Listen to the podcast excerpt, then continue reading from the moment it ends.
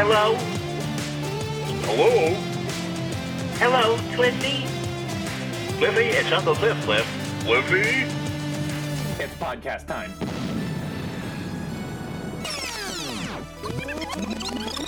And now, the Birthday Boy Podcast. Full stick of butter. Cliffy, it's Grandma Cliff. Cliff, give me a call at your convenience, okay? Cliff, this is your Uncle Cliff, Cliff. Here's the host of Birthday Boy Podcast, the one and the only Johnny Boy.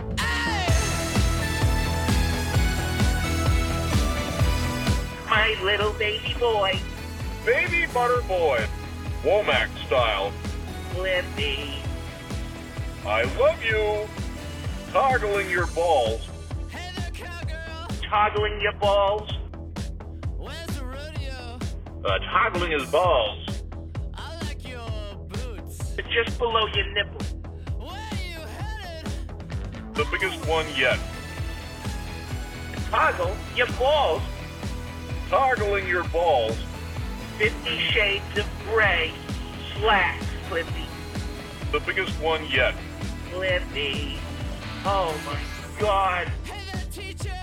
It's going to be outrageous. What's my assignment? Your grandmother. I like your rubric. The great Donnell Winslow. Oh, please, degrade me. Cliffy Baseball. Wheat Thin.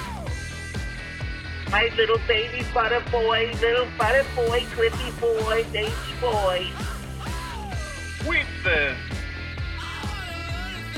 That's how you get blisters, Clippy. That's how you get blisters. Womack style. That sure tastes delicious in my mouth. Hey, firewoman. Bimonopoly, Cliff. Where's the fire? Toggle your balls. You're a smoker. The oatmeal tasting booth. You should quit smoking. Toggling your balls. Toggle your balls. Baby Butter Boy. The biggest and the best. You goddamn butter boy son of a bitch. I can't get a fuck of you, son of a bitch. To the Womack Stanley Holiday Spectacular. Your grandmother just told me the good news.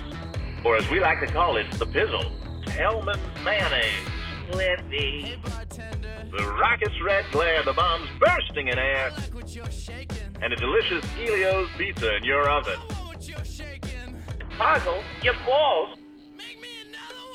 Womack style. You know what's ridiculous? I like what a what a pathetic, sad individual I am. Like I'm sitting there listening to this for the five millionth time, all those clips, all the sounds, the Cliffies, and all that shit, and I'm like, I I'm like chuckling. What a what a what a jerk off I am. Like truly, sitting there, get, I'm getting a kick out of my own material my own material that's like three months old at this point. I'm so funny. Mm, man.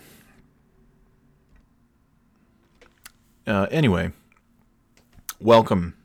Welcome, friends. Welcome, friends, to episode 21 of the Birthday Boy podcast. I'm your host, the Birthday Boy.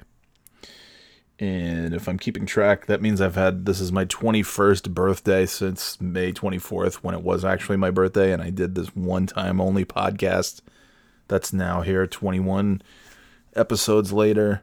It's not 21 weeks later because there were a couple weeks where I did a few of these on the weekend and here and there. And I just couldn't, I was just podcasting like crazy. I just couldn't stop myself. Oh man, what a weird week. This has been a weird week. It's. I don't know. Just a weird week. And it's not the worst week ever, not the best week ever, but it's been an annoying week. That's all. I'm not going to get into it. Who gives a shit? But I'm annoyed. I'm annoyed. I mean, I'm always annoyed, but I'm really, I'm just annoyed this week. Like, oh man. It's one of those, oh man, that's annoying kind of weeks. And I'm I'm annoyed. Never mind. I already said it. How can I say it any other way? I'm just annoyed with. I'm annoyed with this week. But as I gaze out the window, the beautiful, the beautiful glow of the evening sky as the sun sets over the horizon, and the final blanket of its warm, glowing, warming glow covers the trees and the buildings and the blah blah blah. Uh, I'm, I'm appreciative of the fact that it's finally getting cooler. I think, well, yeah, fuck that. It's getting cooler until it's not, because that's that's what that's what happens. And there's the kids laughing. I told them, I told them, like I specifically, I specifically went out there and I said, "Hey guys, I'm gonna do a podcast, so shut the fuck up." And here they are, teetily deeing all day long, as though they have some, as though, as though they feel that they have some right to sit there and laugh and enjoy a Friday evening. Uh, what was I saying about the sun? Oh yeah, fall. It's finally fall. And it right this right this minute it feels like fall. That's good. But that's that's gonna change tomorrow. I just I can't yeah, it's weird, man. I can't I can't deal with the, the warmth. Just I'm ready for it to be cold. Not cold, cold, but you know what I mean. Like fall, crisp. Crisp. Like it to be crisp. How does how is crisp used to describe temperature? Ah, that's nice and crisp. I don't know. It's like the same thing you say about bacon. Ah, fall feels like bacon out there. Nice crisp. Oh, I guess bacon would be crispy. Crisp. Oh, crisp. Oh, fuck it. What is crisp? Crisp. Tell me, tell me what crisp means. Oh, here we go. This, so, so it's a got. Wow, look at this. Look at these. You're gonna learn something today on the podcast. Firm, dry, brittle, especially in a way considered pleasing or attractive. Oh, an example given: crisp bacon. A nice crisp. There you go. Which I guess it could be crispy. Uh, briskly decisive, matter of fact, without hesitation. Okay. A dessert, a fruit, uh, right? Rhubarb, rhubarb crisp. That's the example. A rhubarb crisp. Fuck rhubarb. Fuck ru- seriously. A rhubarb crisp. Rhubarb pie. You know it's good. Buckleberry pie. Have you ever had buckleberry pie? It's a few different. I think it's called buckleberry. Buckleberry. I think I'm making that up. It's blackberry. Uh, it's blueberry, and I want to say raspberry. It's three of those those kind of berries baked into a pie, and it's it's quite good. Yeah, blackberry, blackberry, blueberry, raspberry.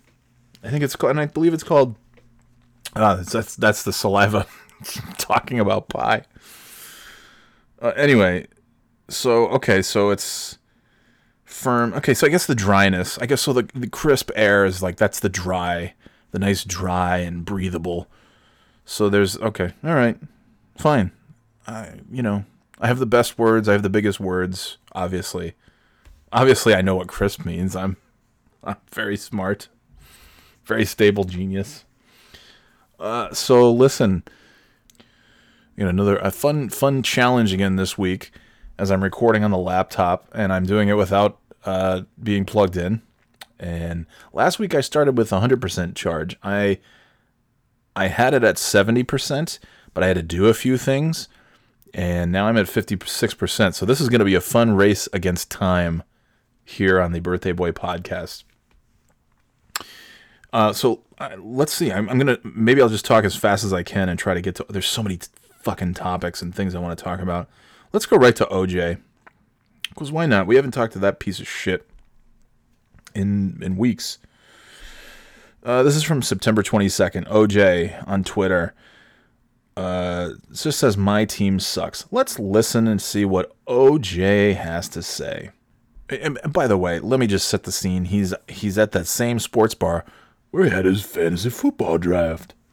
You know, the one where he was sitting with his quote unquote friends um, and definitely not hostages. Definitely friends, people who voluntarily voluntarily want to spend time with OJ. Uh, it's the same bar. I don't see any of those friends though, but he's there, and oh, poor o- poor OJ. You really, your heart does go out for him. Your heart just, your heart bleeds for him. My heart bleeds all over the ground, um, like a like a stabbing victim in Brentwood. Uh, that's that's how much my heart my heart bleeds all over the place for OJ. I mean, wait till you listen to this. You're gonna feel you're actually going to you're gonna feel bad for OJ because this is maybe like he's this is maybe the worst thing that could ever happen to a human being. Hello, Twitter world. it's yours truly here. Where so goes fantasy football, right? Look, my first round pick, they just helped off the field, Saquon Barkley, Oh. with an ankle injury. My second round pick finally just caught a pass with under two minutes to go in the first half. Michael Thomas. My Mm-hmm. Well, that's third good. round pick has been, I think, escorted out of the league for improper texting. Oh, I wonder who his third round pick. Oh yes. round pick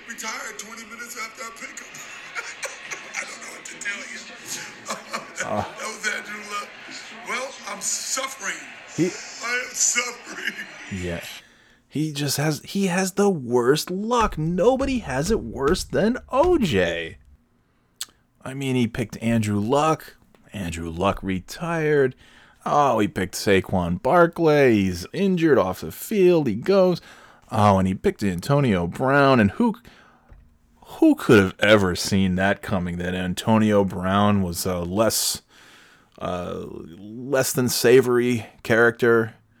Not exactly, uh, you know, the highest moral standings. Isn't that strange? Who could have predicted that? And now he's gone. He's off the Patriots, and he's. I think he, I believe he retired. Didn't he? He said he's like going back to school or something. Who fucking cares? Fuck him. Antonio Brown, a piece of shit. Um, so it's just one it's just one series of unfortunate events after another for poor OJ. The guy can't catch a break. He does everything the right way. He lives uh, by a strict moral code. Just a good all-around citizen.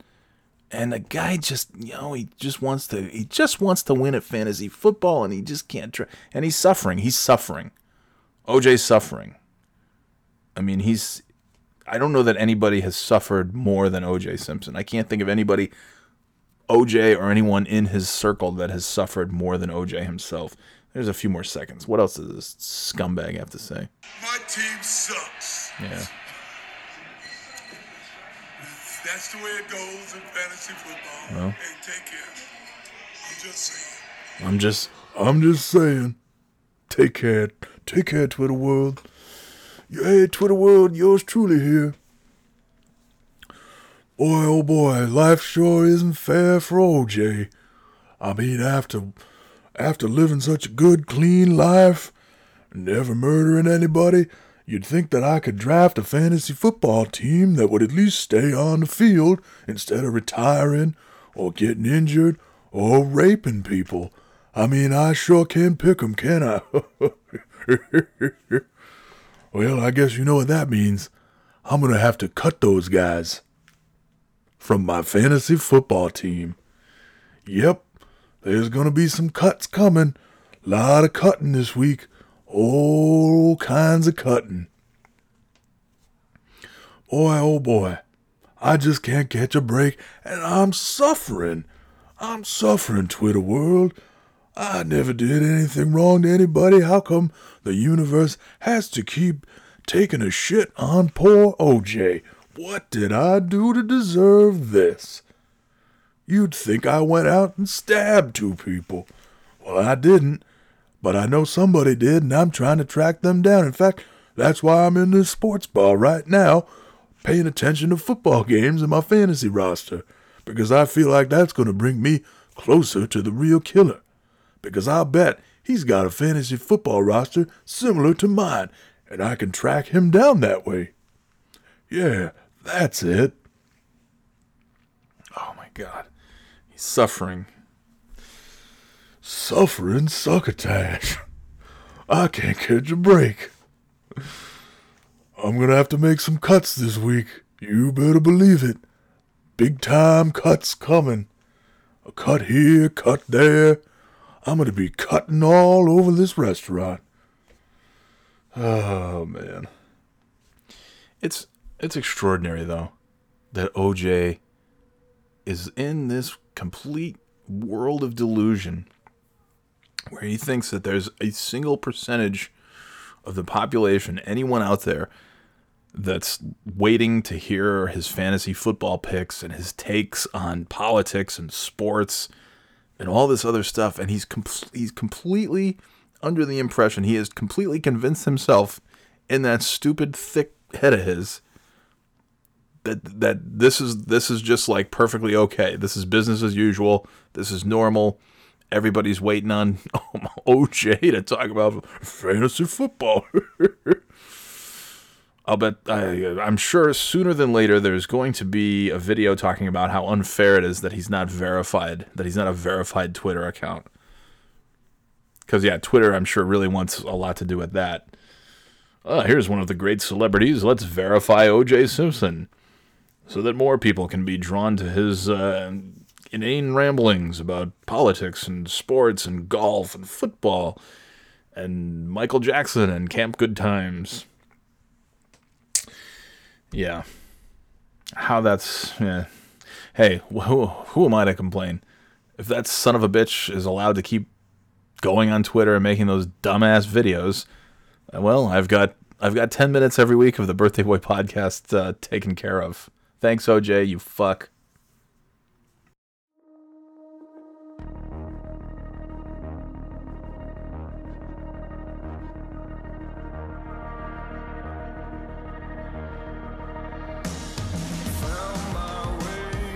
New White Lies. Which is that's pretty generous. I mean, they came out with an album. It was just the beginning of the year. Now we've got this new single to enjoy, and enjoy it. I am. Enjoy it. I am. I am enjoy it. Enjoying it. I am. That's it. So I told you. Excellent grammar. Excellent grasp of the English language. That's me. I'm your guy. Yeah. Oh, yeah. They're really rocking now. I mean, what a what a what a nice way to end the summer. Let me fade this out. A, new single from White Lies, a new single from Editors. So happy. I mean, that's that is like a nice gift for the birthday boy. By the way, speaking of birthday boy, I actually I was watching I was watching the Emmys the other night.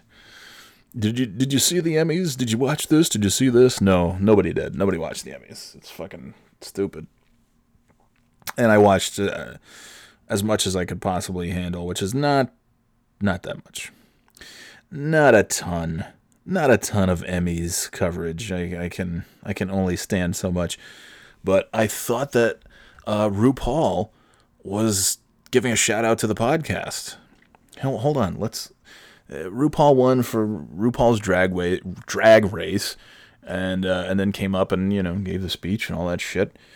And I was I was half paying attention. We were getting the kids ready for bed. I was kind of in and out of the room, and I caught a few seconds of the speech, and I thought, oh my god, he's RuPaul listens to the podcast. He's thanking me. Let's take a listen. Thank you guys so much. We are so proud of this show, and we're so happy for all the gorgeous kids who come on and, and show how fabulous they are. And to all these people on this stage, uh, birthday boy, Ah. Barbato, Fenton Bailey, Tom And then- Campbell, Stephen Cora, Mandy Solange. It, it just happened to be somebody whose birthday it was. But I got for for a second there. I've spent so many months now. Let's see, three months, almost uh, four. No, four, four, four. One, two, three, four, four months. F- four months of being being your birthday boy. So I've I've actually uh, in my own in my own warped mind, much like OJ, I'm as delusional as he is, and I think like, oh yeah, certainly the birthday boy podcast is really uh, it's, it's really it's really a strong a strong global brand that everybody knows about. So naturally, RuPaul uh, would get up and and thank thank the podcast for for what I you know didn't occur to me because I've never I've never had any uh, made any mentions of the program until today. But still, I thought, yeah, maybe maybe RuPaul has drawn inspiration from from me, the birthday boy. So so when RuPaul thanked the birthday boy, I thought for a split second, oh, he's he's got to be talking about me, and uh, obviously not not the case at all. Uh, I got some. Uh, I did get finally. Let's see. It's only been. Uh, it's only been about a month since anybody has emailed birthdayboypodcast at gmail.com. That's birthdayboypodcast at gmail.com. So I was pleasantly surprised to see an email this morning in the Birthday Boy inbox. Uh, this is super fan Amy from Baltimore, who's definitely a super fan. Yeah, you have achieved super fan status, my friend. Um, Amy from Baltimore writes, uh, this is response in response to my uh, my Hudson News thing last week. The guy, the old man's trying to steal the sandwich. Amy writes, I hope when you're 104 years old, you do steal sandwiches from Hudson News. I hope you sneakily shove that sandwich down your pants with your shaky hands, and you get out of the store before the cashier realizes you've only pretended to pay for that sandwich. And I hope when you get to your designated waiting area at the airport and you sit down to enjoy your sandwich of sin, some dumbass young kid has labeled it as La Poopy. That would be great. If I reached into my pants, I'm sure if I'm 104 years old walking around an airport, I'm definitely going to reach down there and find La Poopy. There's no question about that. Uh, but if somebody, can you imagine though? What I would love to happen is this podcast catches on. People listen to La Poopy, the story, you know, and then eventually, yeah, that's that's one of my better stories. I'd like to think, and then I make the I make the rounds on the talk show circuits. and I, I tell the La Poopy story, abbreviated versions of the La Poopy story, and then uh, you know it really catches on, and then yeah, people people all over the country, all over the world start writing La Poopy on sandwiches. You know, as like a you know, it would be like my version of people interrupting newscasts and golf swings to yell "Baba Booey." My my Baba Booey would be La Poopy. So, if, and, and hey, if you want to interrupt a newscast and yell "La Poopy," that would be pretty sweet too. And look, La Poopy is not something I came up with. That was from I told you this from the Kids in the Hall sketch uh, from years and years ago. But I stole it from Kevin McDonald. His character, he was playing a Jerry Lewis type character who was not funny. He was the only kid in the hall who wasn't funny in America, so he had to go to France and do Jerry Lewis type stuff where like spaghetti would fall on his head. Things that are not funny, but in Par- in France they're funny. And so his his nickname was La Poopy. And so that's that's where I got the inspiration from when I wrote La Poopy on the sausage biscuit sandwich. Uh, but it would be nice. It would be nice for La Poopy to catch on, and then you've got people at golf games yelling La Poopy, like competing with the Baba Booies and the hit them with the Hinds and yelling, yelling La Poopy uh, writing La Poopy. I think that'd be nice. That'd be nice, and I think someday that'll happen. And so hopefully, when I'm 100, by the time I'm 100, hopefully by the time I'm 104 years old, that'll be many, many podcasts from now.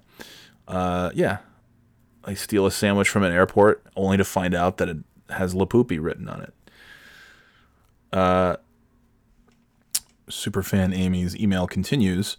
Also, I have a neighbor on my local sounding board that is annoyingly happy, like the guy in front of you on the airplane, I would imagine. Uh, he gets on and tries to get everyone to play games, invites people to come over, says things like, let's all say something positive about our neighbors, and crap like that. Oh my God.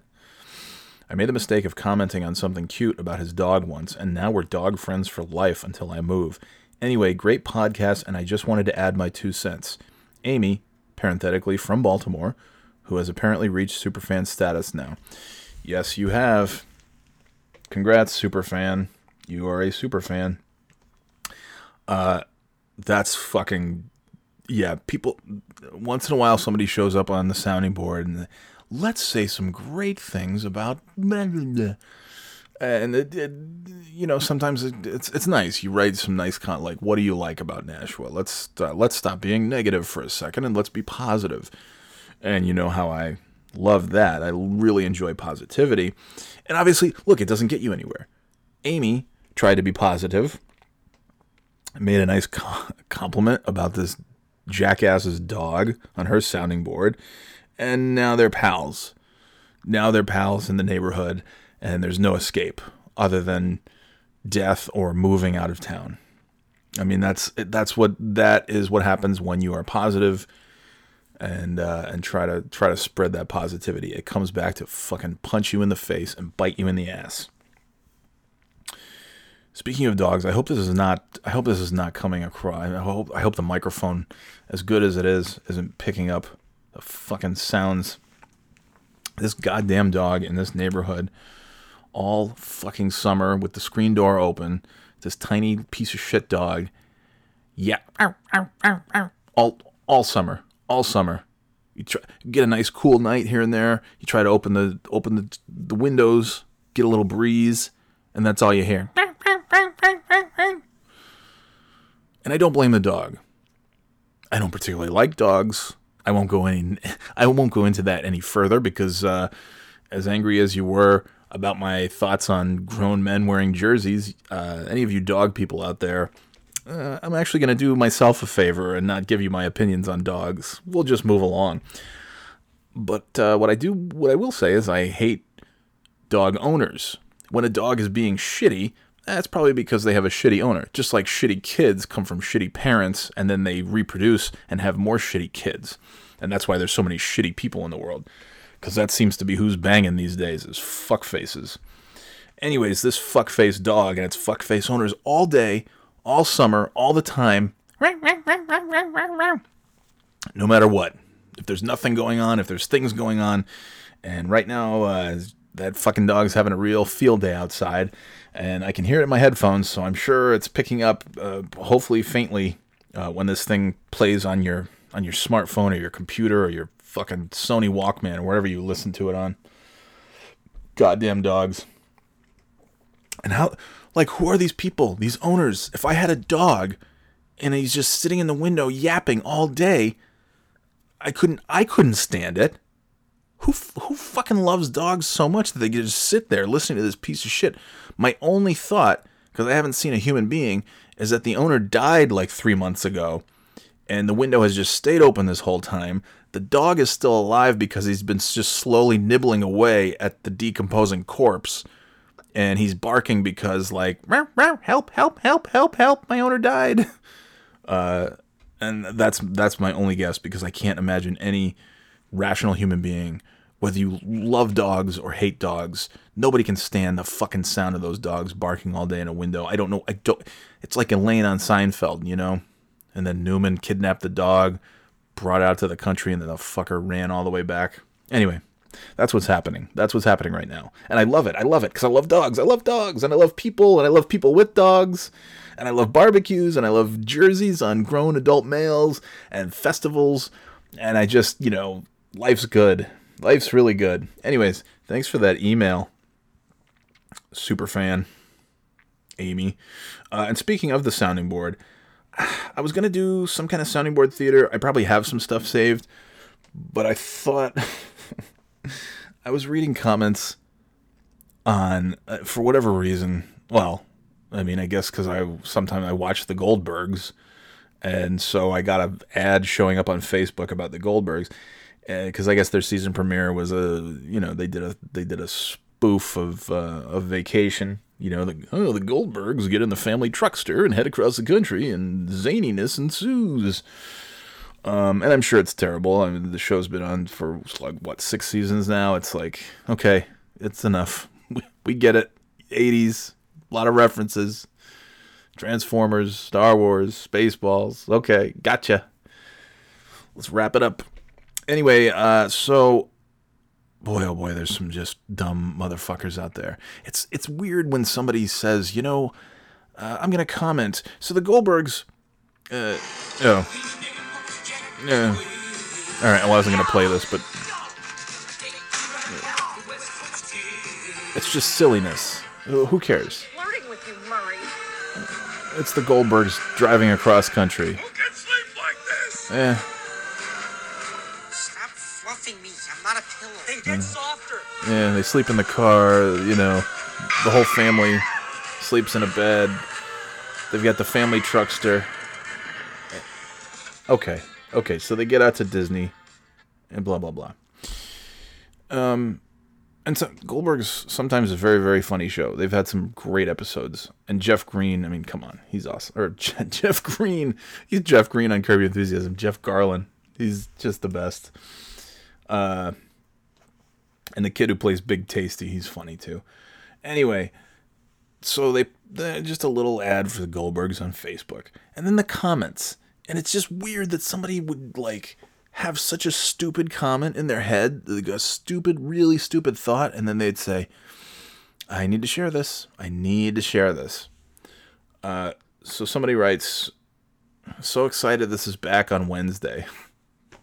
okay, I mean, fine. You're excited. You're sharing your excitement with the other Gold Goldbergs fans. Here's one that just cracks me up.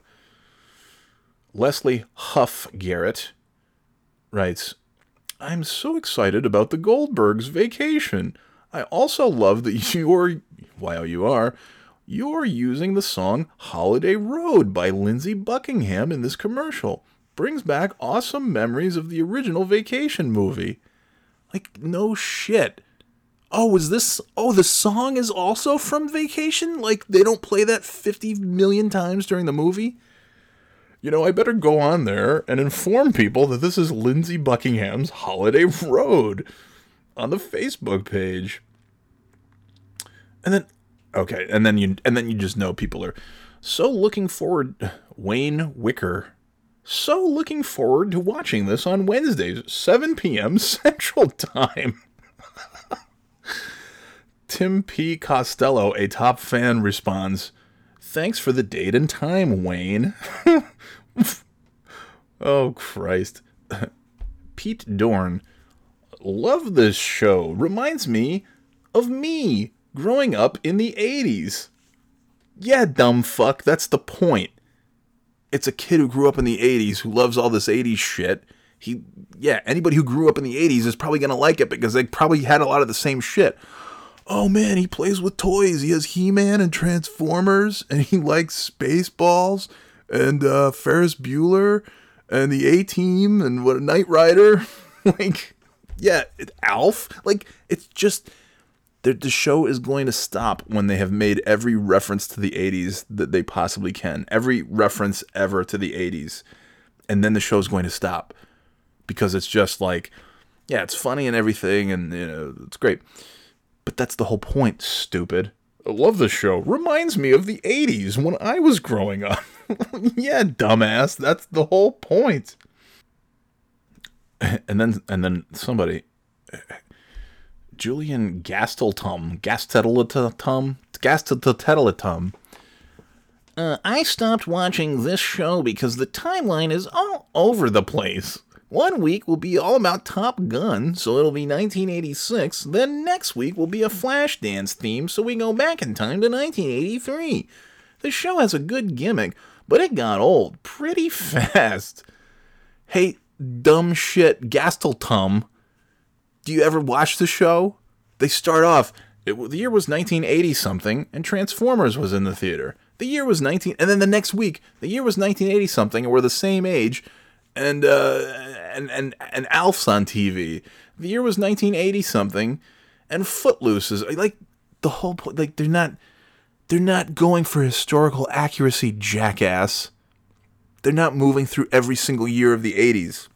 They're hitting the highlights and in no particular order because it's fucking sitcom. It's stupid. It's silly. Uh, and and then I stopped watching because the timeline is all over. The timeline's been all over the place since the first episode, like six years ago. Yuts. Anyway. Oh, and then somebody writes, You must be the funnest person at the party. Yeah. I, I agree. It's completely unwatchable. I gave it a shot for a while. Can't stand it anymore. Plus, the humor is anchored at 12 year olds. Yeah, again, it might be because the kid plays like a 12 year old growing up in the 80s. And then somebody, somebody actually named Michael Fox. I'm pretty sure this already existed. You know, National Lampoon's Vacation. Oh, right. We ride off other people's creations for money now. Hmm. Why, why are you even like this this popped up on my feed. It's not like i follow the goldbergs or i follow the abc network. It just it popped up.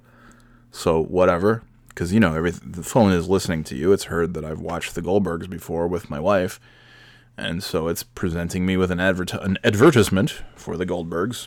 But like who goes on there just to like hello everybody. Attention i won't be watching the goldbergs because this episode looks like it's going to rip off a creation from the 80s. Sure, the other 99.9% of the episodes do just that, and they acknowledge it, and they're fully aware of that fact. But I'm going to go online and gripe about it, because I'm stupid. I mean, you know, you're also named Michael Fox, so you ripped off you ripped off an icon's name from the 80s, so go fuck yourself. Yeah, somebody writes, I guess you've never seen this show. It's 90% nostalgia and pop culture references. Yeah, that's the point of the entire show. It references literally everything in the 80s and actually has the voiceover saying the exact thing they're referencing. Yeah, it's fully aware of the fact that it's just it's referencing stuff. They use music from these movies and from these shows and from these songs from the 80s, toys. It's just it's an endless nostalgia trip with like some little bits of comedy sprinkled in. And sometimes it is pretty fucking funny and sometimes it's not funny at all. I just I like what I don't know. What have you been watching? What are you paying attention to? And if you don't watch the show, then why the fuck are you commenting on the on the thing? And somebody writes, Chris Deweezy, Dew Deweezy. God, that's a worse name than Dumas.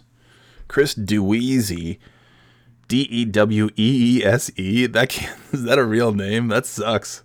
That sucks that you have that name. Better bypass Illinois. Lots of taxes there. If you get in a jam, you may not be able to afford getting out of it. Uh, they are a fictional family on a fictional TV show. They didn't actually drive across country. I don't know that they would have to pay a ton of taxes in Illinois. I don't think they would move to Illinois on the way to their vacation in California. I think, you know, they might stop yeah, maybe they pay a little bit extra for gas or like, yeah, if they had to buy food or something. So yeah, some sales tax, but they are they are not real. They are actors portraying a family. Uh, so they did not, in fact, drive across country for the making of this TV show, just like the Griswolds did not actually drive across country. Uh, anyways, oh, for Christ's sakes. Somebody comments all this show does anymore is recycle 1980s movies. Its time is up. That's the show. That's the show, stupid. So basically, just copying National Lampoon's Vacation. Okay. Ah, but with Disneyland and, of course, ABC. Oh, great! A shitty, politically correct version of National. Oh, who cares? Get out of here! I can't. I can't even listen to these dopes. it's amazing honestly amazing. Uh, it's also as amazing as I will. I, am not going to go into this, but on the Nashua, the town hall has Nashua spelled uh, basically with the Roman, the Roman U, which looks like a V. It's you know it's it's nothing really. You don't really have to think too long and hard about it. Uh, and a couple times a year, people show up on the sounding board and ask, Anyone know the story behind the Nashua City Hall misspelling Nashua? Nashva? Mistake or intentional? Oh man. Can you imagine? I'm almost I'm I'm actually envious of somebody who's that stupid. Like these Goldbergs comments people and the people who look at a thing, who look at a town hall and look at a V. It's not a U, it looks like a V, and they say, "Whoa, oh man, big major typo, dude, and they left it up there for decades and decades. That's crazy. Was that intentional? Did the town used to be called Nashva? Oh. And then people are like, yes. It- it- somebody writes, uh, misspelling. And then somebody writes back, yes, it is misspelled on the building. I was not sure if it was intended or not. Are you crazy? Are you people crazy? It dates back to Roman times. So, so people show up and it's like, it, it should put the whole thing to bed. You shouldn't, first of all, you shouldn't need to go on your fucking neighborhood sounding board. Like, you could look on your Google machine. Just look, just, just be resourceful for like two seconds. Be like, instead of like, oh, that, they misspelled Nashville, They spelled it Nashva. Whoa, they're stupid. Maybe just like look it up and see. Watch this. I bet I could Google why is you sometimes of uh, the, the first thing the first thing that comes up when you start typing that in. I typed in why is you and the first response that comes up in the in the autofill thingy smart whatever on Google why is you sometimes written as v that's the first fucking thing that comes up the pointed form v was written at the beginning of a word while a rounded v was the middle blah blah blah blah and it's got the whole the romans it's it's got it's got your answer the internet is the best and worst thing that we have ever created and if you need answers to stupid idiot questions like that, instead of going on your sounding board like a stupid idiot, you could just go and you can you can look it up. It's unbelievable. And somebody actually had to write. Just to be clear, nobody has ever called this city nobody has ever called this city Nashva. The V is a typographic element designed to look ancient or dignified, but the sound it made is always a classic Roman style. I mean- I mean, that's it. That's it. That's it. It should be over, but it never is. And in another eh, five or six months, somebody's going to show up, and they're gonna. And the thing is, they don't ask in like a normal like. Nobody just shows up and says, "Hey, gang, what's what's the reasoning or history behind uh, the U in Nashua being spelled like a V? They nobody nobody ever posts a question like that. They it's always it's always hey how come we're so how come everyone's so stupid? And they post spelling mistakes on the town hall etched etched literally in stone. Wow nashva really? Really? Boy that's stupid. 100% of the time. That's that's how it's approached but that's the great thing about stupid people they're so stupid that they don't know they're stupid and they think they've like uncovered this great mystery scandal and they're sharing it with the whole world on the sounding board, the whole world being Nashua, Nashva. And they have no idea how imbecilic they are. And it's got to be that's got to be like an okay way to go through life because there's so many bozos out there just stumbling around, do do do, and nothing really bad seems to ever happen to them because they're too stupid to know something bad's happening, even if it was happening. Like you're so stupid that you think that somebody misspelled Nashva on the town hall and then they just kept it there forever. God damn, I'm envious. And envious, I tells you.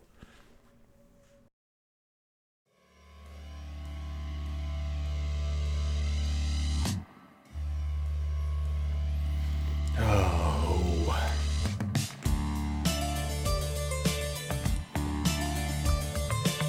oh, god damn. Ah.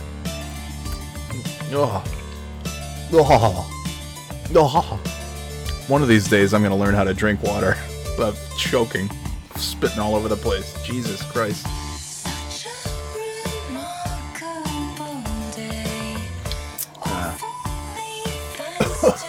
Ooh, baby. All right. 38% battery. I don't plug it in because I don't want the fan to. I want it to overheat and then the fan goes off, and then you have to listen to that fucking fan. Of course, it could drown out the f- shitty fucking douchebag dog. Fucked either way. Title of my autobiography. Fucked either way. Oh, baby. What was I going to talk about? I have things. I've got things. I did. Uh, I thought this was kind of funny because I, like playing clips because it means I don't have to do anything. Uh, this was from football on Sunday. Uh, who's the guy? M- Nicole Hardman. Is that the dude's name? Kansas City Chiefs. They were showing some plays during halftime on the CBS halftime show. I don't I don't really watch the CBS show. I don't know why. They seem uh, CBS just seems so obsessed with having a really shitty inferior product to the Fox NFL Sunday. You know, you've got you've got you've got Curt Menefee and you've got uh, Terry and Howie and, Jimmy Johnson and uh, Michael Strahan and uh, Tony Gonzalez shows up and yeah, yeah, it's fun. It's nice. Little comedy bits with Rob Riggle doing his shtick. it's entertaining. It's light, it, as it should be, because it's fucking football. It should be, you know, light. It's colorful. It's, it's, you know, it's, it's energetic. It's, uh, it's enjoyable. It's enjoyable. Terry Bradshaw, and uh, and then the CBS one is just dreadful. Although during the during the halftime, I mean, Phil Simms. Oh my God, why, why? What did we do to deserve Phil Simms? Anyways, um, I mean, he's just he's just awful.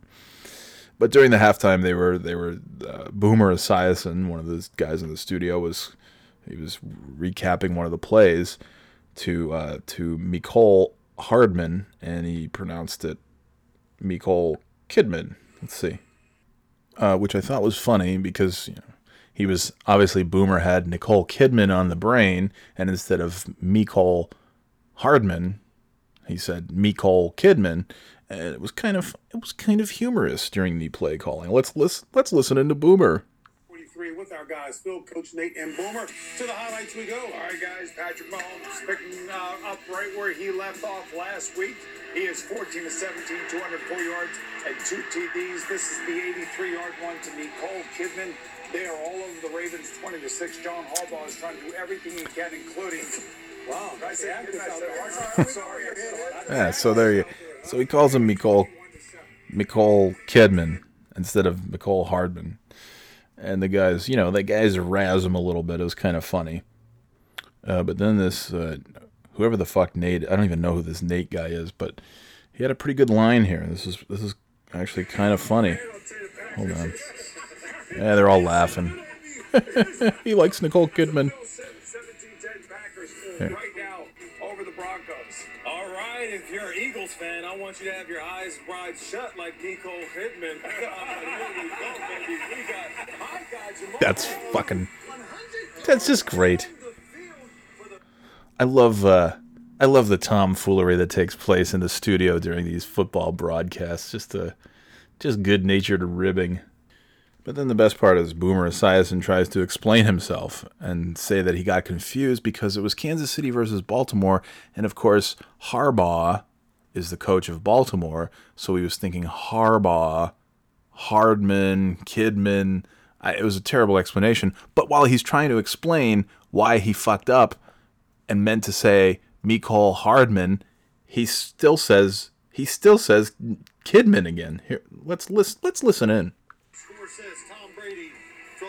No, no, no. to Julian Edelman. Nice throw off the Well, you know? I meant to say Nicole Kidman. And what I was talking about is uh, John Harbaugh is hard to hard I fucking did it again. God. No, she's having a hell of a run. Yeah, no, she, wanna she's having a hell of a run. No, but it says John Harbaugh going for it on John. Harbaugh. Okay, well, trying to play defense with his offense. it was a terrible explanation, but still, I thought that was funny. I thought I'd share that with you here on the Birthday Boy podcast. Boomer Esiason saying Nicole Kidman, and then I thought that was a good, that was a good improv there by this whoever the fuck Nate, Coach Nate is, saying you better, you know, you better have your eyes wide shut like Nicole Kidman for this next play. That's good for this next highlight. That was, uh, that was funny. And then stupid Boomer tries to explain the name that he meant to say, and he still says Nicole Kidman.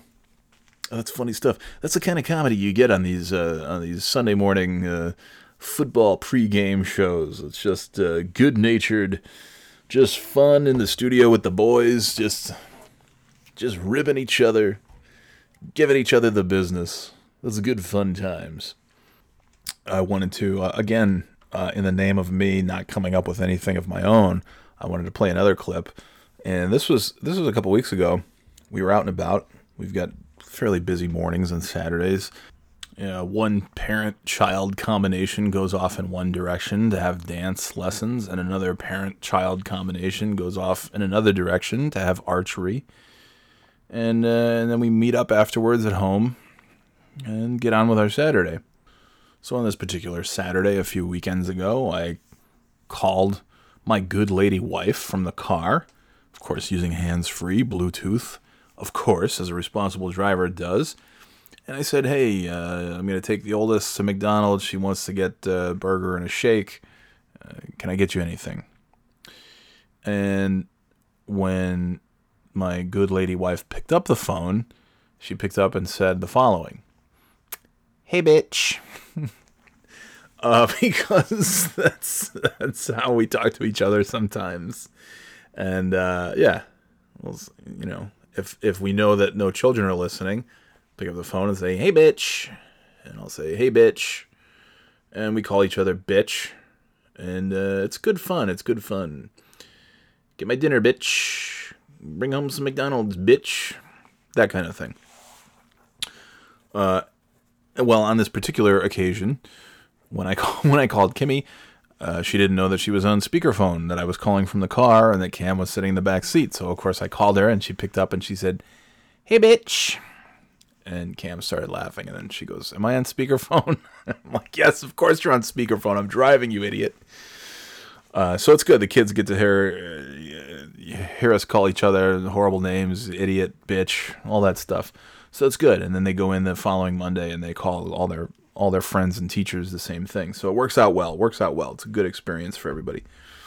Um, so then I just I said, listen, just text me. I'm driving. I'm not going to remember. Just text me what you want and what you know. Text me what everybody wants. Just send me a text so when I get to the drive-through, I can just read it off into the into this intercom. And of course, what happened was she texted me everything that she wanted. I've got the phone linked up so that I can just press play on the car, and the car reads the texts in the little robot car voice. So, so Kim texted me after after being humiliated that she called. You know, she was said, "Hey, bitch," when you know Cam was listening on the speaker. Uh, so then, what does Kimmy do? She texts me the things that she wants, and then, well, I had no idea what she had texted me because I was driving, so I didn't read the text. So I had the car play the texts for me, and then at the very end, uh, and of course, playing it on the Bluetooth on this on the car stereo system, so that everyone, that's myself and my oldest daughter, can hear what the text sounds like. And it sounded like this. oh no, Vanilla shake, chocolate shake, happy meal, buttermilk, crispy chickens and fries, bitch. and there's my oldest laughing because she signed the text. Yeah, happy meal, chicken sandwich, fries, shakes, whatever, and then ended with bitch. And so, so Cam got to hear Kimmy say that to me on the speakerphone when I called her, and then in the text that she sent that I had the computer car voice dictate on the stereo, she got to hear it a second time, which was nice. So there you have it. That's my bitch wife. Just being her usual bitch self. We were watching this show. I was prey. Have you ever seen this show? It's on like Animal Planet, and it's people who obviously survived, but they were attacked by grizzly bears or wild elephants and safari. It's just dumb people being attacked by animals who are just trying to live their lives, and then dumb people invade their territory, and rightfully so. They attack these dumb people. So the one we just happened to see was some idiot who went canoeing. The husband and wife, these two morons, went canoeing in Africa and f- completely deserved to be eaten by a hippo. And that's pretty much what happened. The, the canoe got knocked over by a hippo swimming underneath them. The husband, of course, um, chivalry is not dead. He saved himself and swam to shore, and then the wife was stuck in the water being eaten by a hippo. And I didn't record any video audio of this because really, who gives a shit? Uh, so yeah, it, it, it, it's just it's just this this woman talking about like the hippo knocked us over. My husband swam safely to shore, and then uh, as I was trying to swim to shore, I felt the hippo uh, I felt my lower half uh, being chomped in the hippo's mouth and being thrown around, splashed around, pulled underwater, sloshed around, all this shit. And it's great because they do a reenactment. And it's basically like the re- the reenactment is awesome because it's just you're trying to they're trying to do the point of view of the person telling the story, which is it's got to be great to be on that video shoot like uh yeah we need uh we need to make it look like like you're being eaten like the audience uh we want them to feel like they're being eaten by a hippo. So uh yeah need you just like slosh the camera around in the lake just back and forth a bunch of times. You know like a hippo would do uh and if you've got some kind of like red thing like a filter or like maybe some kool-aid you can put in the water so it looks like blood we need like some kind of blood effect and also, if you could have, do we have anything that looks like a hippo? Uh, I've got this old leather shoe. Okay, let's put some whiskers on it and make it look like a hippo. That way, the reenactment will be really believable. Oh, what's that? A close up? Oh, yeah, a close up of your nutsack to look like the hippo's face? Yeah, that works. That's cool too. Yeah, because we don't have whiskers, so let's just use your balls. Let's use your ball sack Combine it with the shoe that kind of looks like a hippo's head and face, but the ball hair from your balls will look like the whiskers of the hippo. Let's do that. And the, I think the reenactment should be a guy in a, like a really cheap hippo suit doing the attack. It looked like uh, some kind of cross between I was I I was prey and drunk history. Just a guy in a hippo suit, like chasing after a woman in like a a two foot pond that's clearly nowhere near Africa. It's like you know, somewhere in Ohio. That's where the reenactment should be. Uh, but but the the great thing is though, it's, it's such a dopey show, and then on top of that, the imbecile's talking about, and obviously she survived somehow. You know, I I punched the hippo, and then I was able to swim to shore. My husband, it honestly didn't sound like the husband did shit, and he was nowhere on this video either, because um, I think that he felt like such a fool for just leaving his wife in the lake to die. Which, uh, you know, let's be honest. Um, get a, I'm not going canoeing in Africa any ever. B, hippo knocks me over. Sorry, everybody, I'm out of here. I'm swimming ashore too. And then, yeah, you bet your ass I'm not going to appear on the retelling of it so everybody can know what a fucking coward I am. You already know. You don't need me to go on TV and talk about how I swam away from a hip- hippo attack and left uh, my friends and family to fend for themselves. I'm actually surprised, like, yeah, and maybe like they don't show the husband at all. So I'm just the wife telling the story.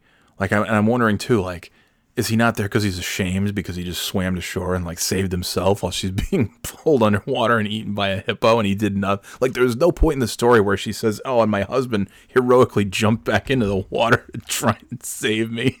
She punched the hippo a bunch of times and had like basically her legs were completely just mangled and she doggy paddled her way to shore and instead of bleeding out somehow they got her to safety.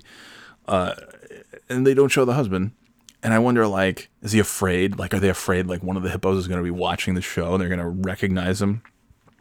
Should, that's what they should do on these animals. Sh- like, animals attacked me. It should be like a shadowy silhouette outline of a person with the with the distortion on the voice, the distorted audio, so that the hippos can't. It's like witness protection of hippo attacks. Oh yeah, I was I was swimming in the lake in Africa, and a hippo knocked over my canoe it was horrible. I was pulled underwater and sloshed around while the hippo chomped down on my legs. That's what it should be. But then, on top of that, the fucking idiot said she would go back and do it again. Because that's what everybody says on these things. Oh, yeah, the hippo uh, chewed off the lower half of my body, and I was bleeding uh, from the holes where my legs used to be and I'll never be able to walk again.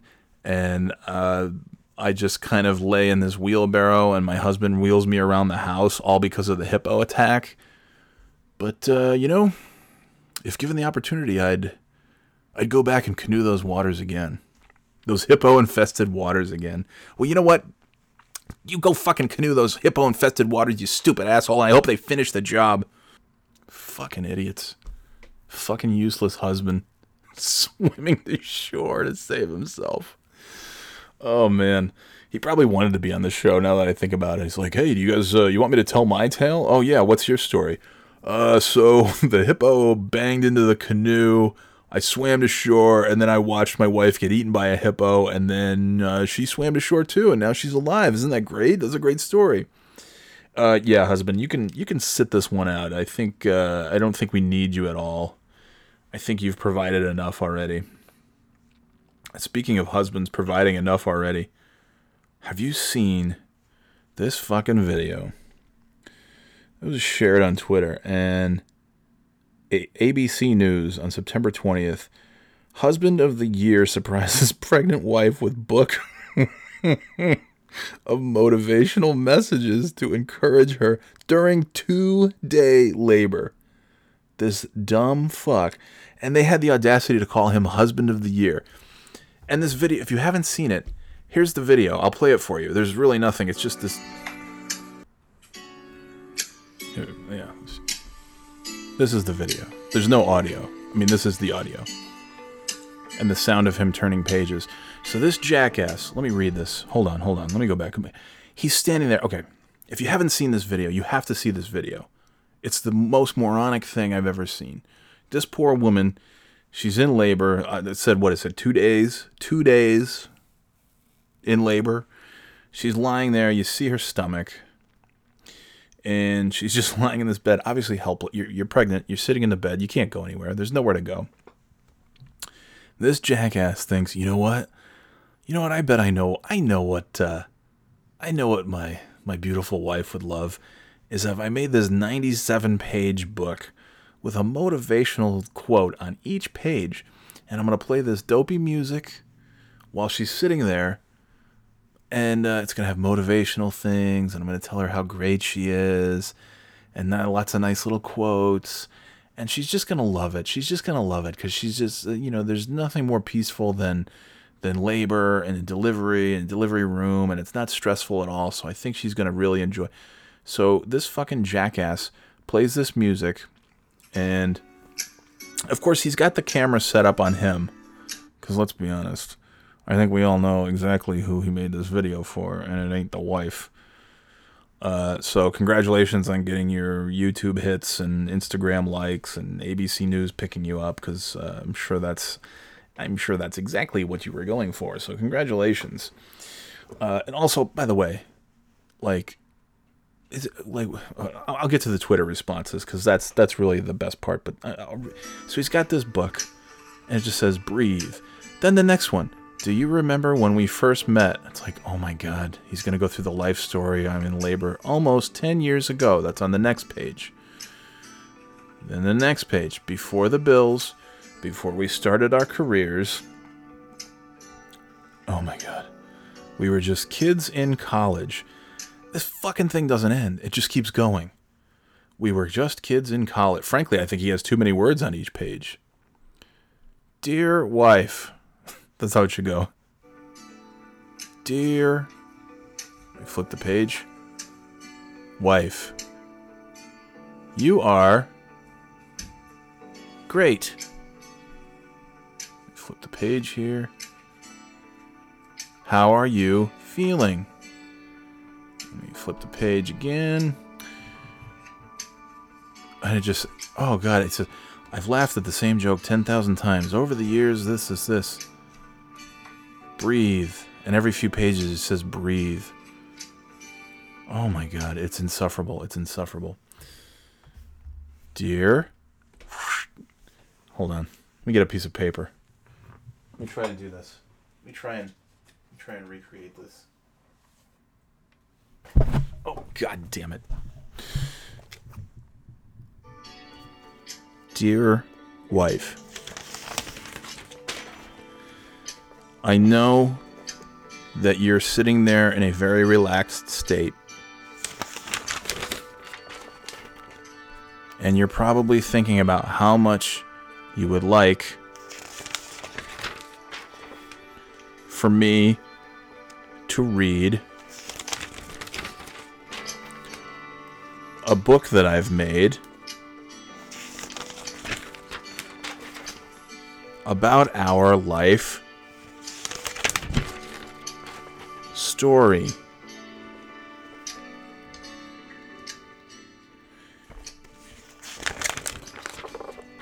Breathe. Considering the relaxed state that you are in, I thought that for the next 47 minutes, I would tell you how excited I am to be a dad. By the way, remember when you asked who ate the last Chips Ahoy? And I said, I don't know. Probably when our friends were over. The other night when we had a party. Well, I must confess, I ate the last Chips Ahoy. By the way, I'm I'm reading this. I'm I'm doing my like fake thing. This this video is playing in real time. Like this is how long his thing is. I hope that you can forgive me for eating the last Chips Ahoy. You know that soft batch is my favorite. I hope that ABC News picks up this video that I'm making for me. I mean for you. Breathe. Oh my god. All right, I can't take it. That's enough. That's enough. That's enough.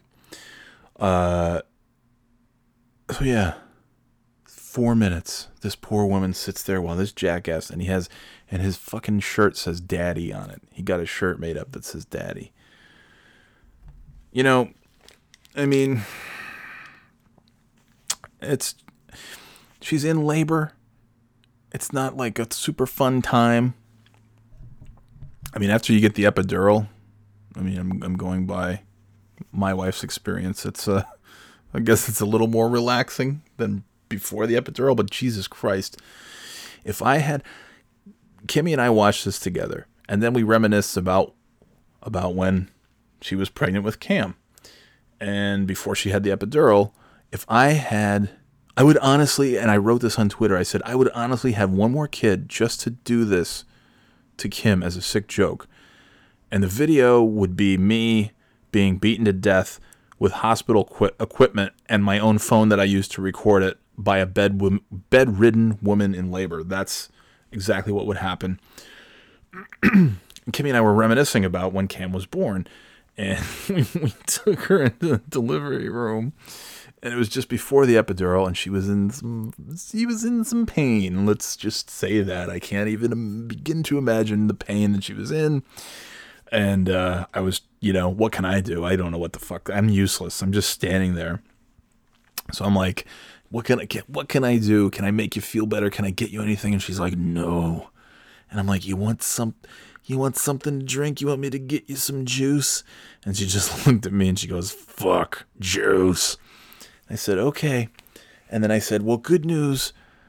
Dr. Bede, Beady Boy, as we called him, as I called him, great dude, great doctor. I said, Dr. Bede's going to be here. They just, the nurse just told me Dr. Bede's on his way here. And Kimmy just grabbed me she's like, she's like, great, bring him in here so I can punch his fucking face. uh, so yeah, I could, I could, I would imagine that if I had come up with a, uh, a flip book to recap the, the last uh, 10 years of our lives together, uh, that probably would not have gone over so well with, with my pregnant wife at the time. But I would, I would have one more kid just to go back and do this as a, as a cruel joke.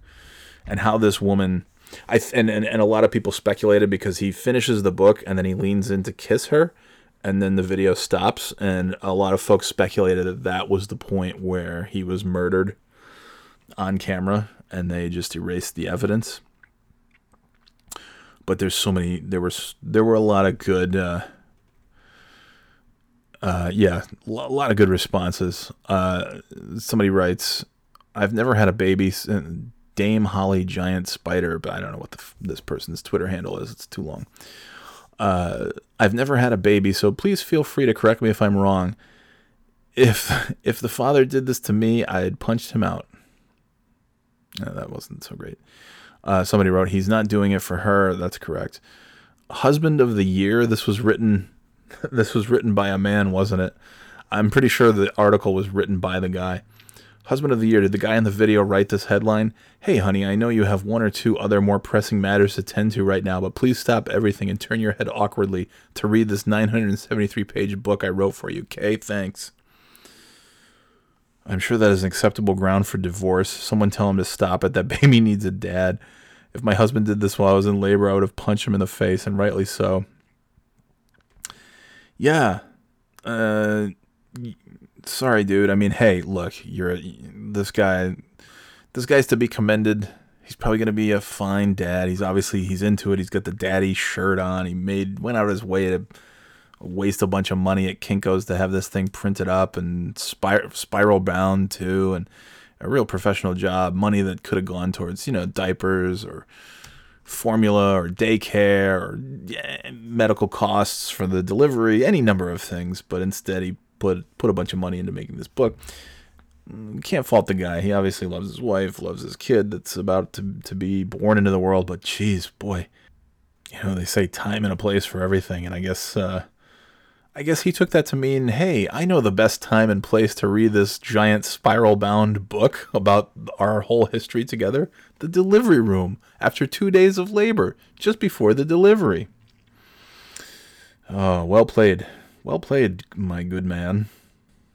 Yeah, on, on that note, uh, speaking of shitty dads, I was I was at the store getting my meats and cheeses for the week uh, and ordering uh, one one uh, little bit of salami. Kids love the salami. A little bit of cheese. Make a nice little sandwich. I ordered two things at the deli, and then I and then I went about my business. Not seventy five things at the deli. No, no, no, no. I didn't. Uh, I didn't hold up any line. I just got the things that I needed, made it real quick, in and out, and then you can handle the next customer. Uh, but while I was standing in line, while they were slicing my salami, uh, I just I just happened to open, uh, overhear there was this dad with his son, and I can't imagine this dad at any point during the delivery of his children made any kind of spiral bound book about anything. Uh, it's just unbelievable. This kid, he seemed like a sweet little kid. He was looking at the the soups.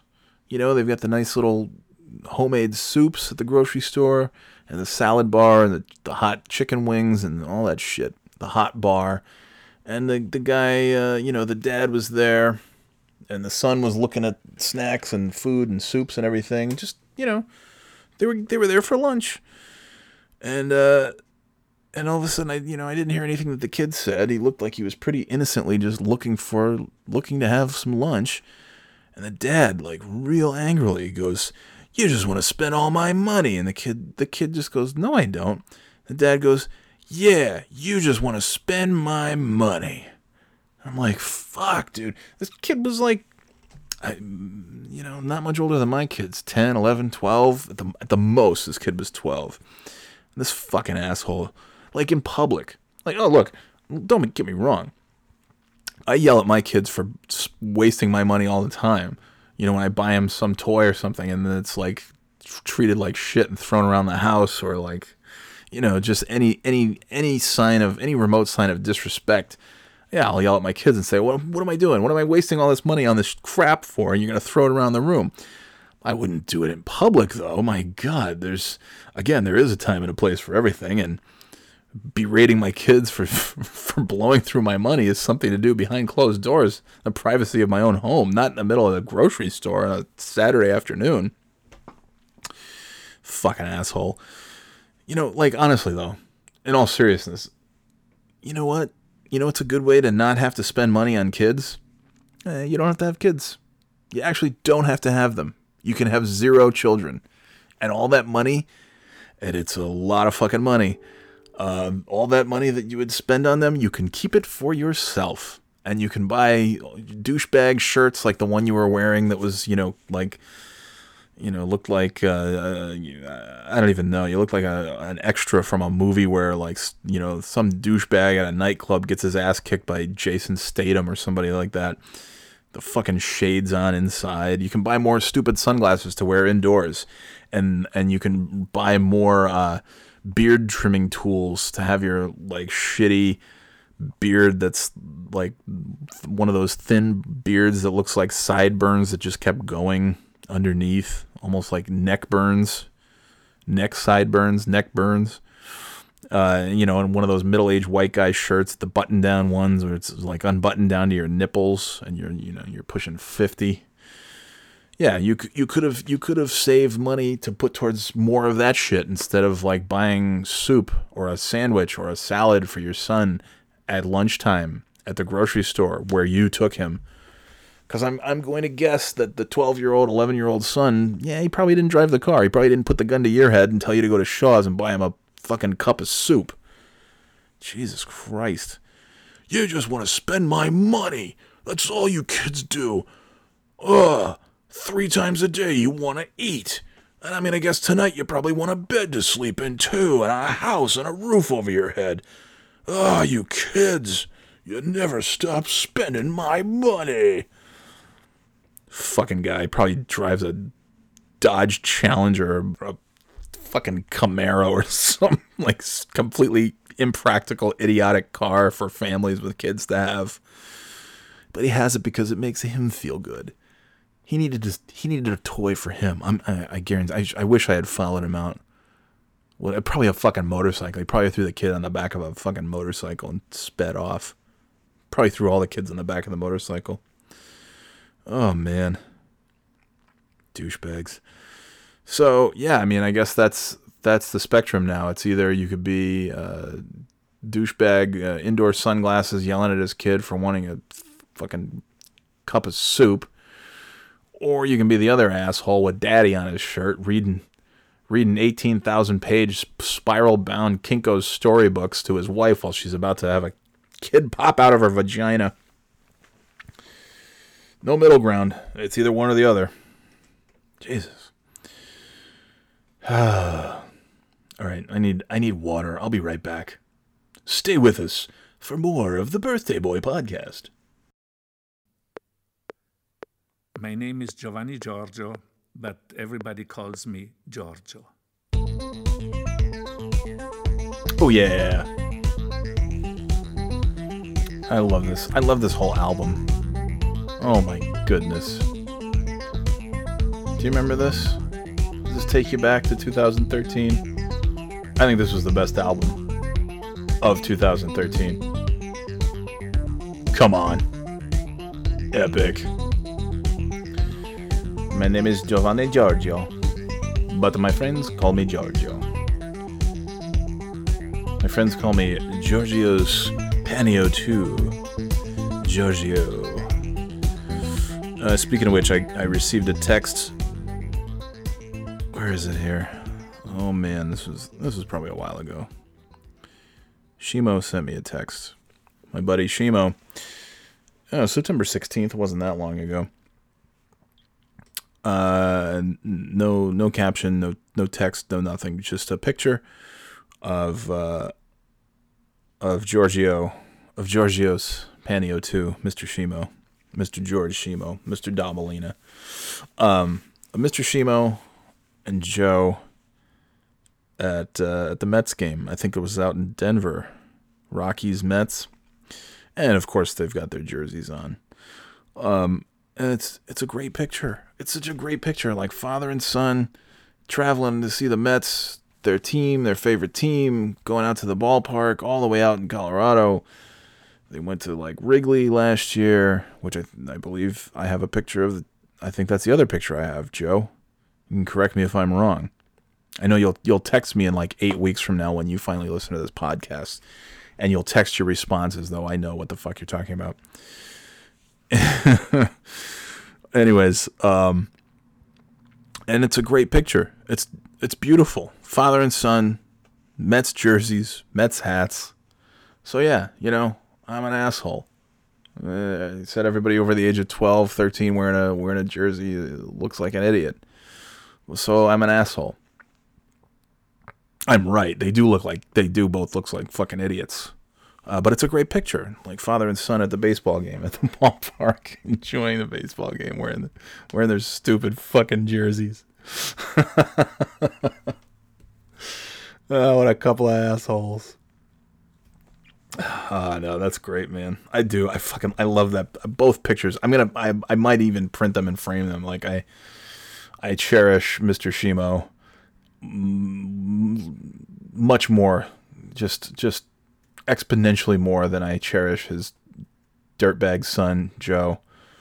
So uh, I might maybe I'll crop Joe out of it and I'll just have two nice pictures of Mr. Shimo in a Mets jersey on my desk or in my wallet.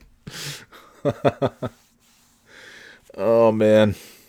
Uh yeah, something I've been thinking about doing and uh, hopefully we can get to do this is uh, there may be there may be some some possibilities in the coming months to do a podcast with uh, possibly with with Nate and Joe. We'll see. We'll see how it goes. Maybe who knows? Who knows who else? I don't know. I don't want to get too far ahead of myself, but that uh, that seems like a very real possibility. I would like to do that. Maybe talk about some of the things that I've discussed by myself on this podcast, but this time have some of the subjects uh, some of the individuals involved in some of these stories, particularly Nate and Joe. And, uh, you know, as much as we say the Road Rash book thing is put to bed, it's never going to be put to bed. So maybe we can bring that, we can rehash that again and talk about it. uh, we just talk about it, uh, you know, the 60s, the Fab 60s. Like to have Nate on the thing and talk about the Fab 60s class with Bezosy. I mean, come on. That's gold. That's gold, Jerry. Hopefully we'll get to do that. What else? Oh, you know, gotta tell you. Let me tell you something. And then I, I gotta get out of here. I gotta get on with my life. Uh, so I've been trying to get to the, I've been trying to get to the Y in the morning before work these days. These days, and for a number of reasons. I just I find like uh, I finish work later than I want to, and I just I'm tired and I don't want to go to the Y at the end of the day, and it's getting dark earlier, and I don't want to. Eh. And then I went at like eight, last week. I went at like eight o'clock at night, thinking like maybe I'd have a pretty good chance at. Yeah, I didn't. I didn't think that I was gonna have the place to myself, but I thought like, okay, it's you know probably not so bad at eight o'clock at night. And then there was Shoelace Boy do you remember me talking about Shoelace Boy all those weeks ago? The fucking kid walking around the track just swinging a shoelace around and then he would he would run in the walking part and he would walk in the running part and then I would like I would go around him cuz he was walking really really really slowly and then he would start to speed up just as I'm walking past him and then he would then he would run 50 feet down the track and then he would stop and he'd swing his shoelace and yeah there was shoelace boy I don't know Maybe he's a figment figment of my imagination. Maybe he's my Tyler Durden. I don't know.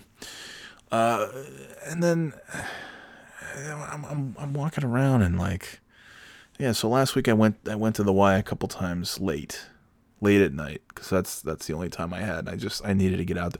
We went to Norway and I came back. I'm fucking I was so thrilled because I stepped on the scale. You know, I lived like a Norwegian for a week, so I didn't. I actually lo- like not keeping track of what I was eating, eating a decent amount of junk food, but not too much, and walking and hiking and you know getting out in the fresh air, living like a, a Norwegian. I actually, you know, I lost lost a little bit of weight, and when we came back, I was thrilled to see that I. I was just thrilled that I didn't gain like fifty pounds let alone, hey, I think I lost like half a pound, which is pretty good considering how many cheeseburgers I ate and Norwe- delicious Norwegian candy.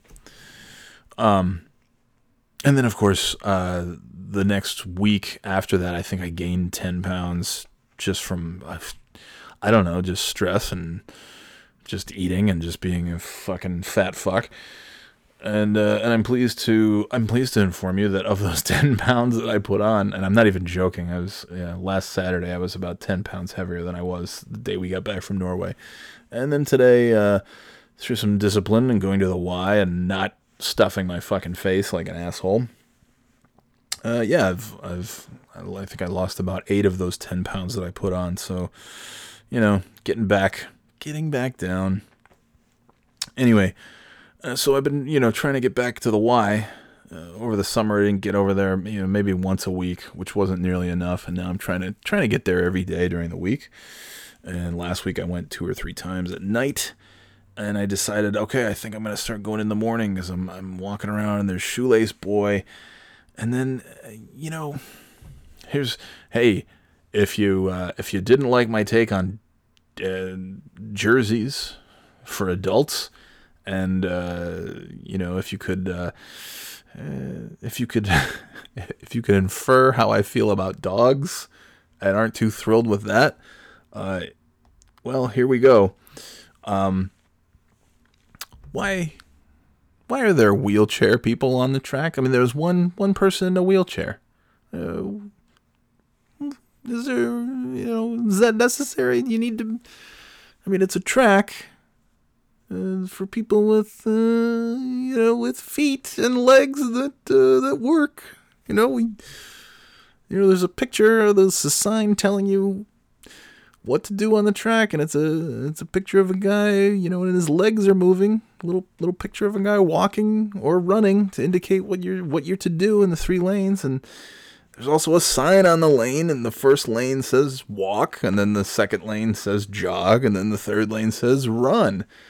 And uh, not to be a dick, but I don't see uh, I don't see a lane that says wheel. So uh, maybe you know, maybe someplace else. Because also the wheelchair, it's kind of big, it's kind of clunky and I'm trying to go around you, and there's a guy running on the right, and there's people trying to jog, and it's hard enough to go around people. The track gets kind of clogged up with traffic. And now, you know, traffic on the track normally means like foot traffic, and now we've got actual traffic with axles and wheels. It's a, it's a little inconsiderate if uh, if you don't mind me saying. I mean, yeah, you're you're taking up more than just the lane on the track. You're getting into the second lane because let's be honest, these tracks weren't designed for uh, they weren't designed for the wheelies. Sorry. and then you know, on top of that, uh, let's be honest, I I feel pretty bad. Like here I am, I'm walking, I'm passing the wheelchair. I mean, the track the track is also meant for working out your legs, not your not your arms. That's why they've got a whole weight room. That's that's where you can go to work out. You can actually don't even need to borrow a weight bench. You've got your own right there, and you could just pick up weights. Maybe yeah, think about it. Think about it. Uh, so you know, I'm walking, I'm walking around the fucking track, and then you know, every uh, every few minutes, I have to I have to go around the the wheelchair. Uh, okay, and like good for you. You're you know i know, look i know the the wheelchair people they can you know they've they've got you know you've seen those commercials. They play basketball they've got like real intense basketball. Like they you know it's great. It's awesome. Uh but uh you know the track is not it's not a basketball court and uh trying to walk so then i'm so then I'm walking and I have to, you know, I have to pass every few minutes. I have to go go around. I have to pass the wheelchair, and then and then I honestly feel bad. Like I'm I, I hold back on passing the wheelchair because I don't want to like go around the wheelchair and then I'm back in the walking lane and I cut in front of the wheelchair and then I feel like oh yeah look at me I'm rubbing now I'm literally rubbing in your face that I have two functioning legs. Like I, I felt guilty, like walking in front of the wheelchair which frankly I think is pretty inconsiderate of the person in the wheelchair to to be there making me feel guilty for having legs that work. And I'm walking in front of you. I feel bad. I feel bad walking past the wheelie like I feel like I'm rubbing it in their face that I have two perfectly functioning legs. And sure, uh, two perfectly functioning legs that uh, you know it would also be kind of rubbing it in that uh, for the last 20 years or so I haven't done too much to to really to really move these legs been pretty pretty sedentary since about uh, 1998 But you know, in the last few months, I've decided to get up and uh, and move my legs. And now, now that I'm trying to get active and move my legs, now I'm being punished by having to feel guilty because I have two good legs by cutting in front of the wheelchair. It's inconsiderate. It's inconsiderate of of the of the wheeled. It's inconsiderate of the wheeled. You know, you know better than uh, you know better than shoelace boy and the kettlebell guy who who steps out in front of the track. And you know, God bless you. Good for you. You're you're out. You're you know wheeling around. It's great. But you know, we're come on. We're we're trying to walk here. We're trying to walk here. You're getting in the way. You're getting in the way. What's next? What's next on the track? Skateboards, unicycles, mopeds, scooters. I mean, at least those, you know, at least a skateboard or a unicycle or a scooter, at least those things make sense because you actually are still technically getting exercise and working out your legs. You know, it's like go karts. We're gonna turn into a go kart track. Come to think of it, maybe maybe that's the place that they could have the wheelchair folks go to to exercise on the wheelchair. Just a thought. Just a thought.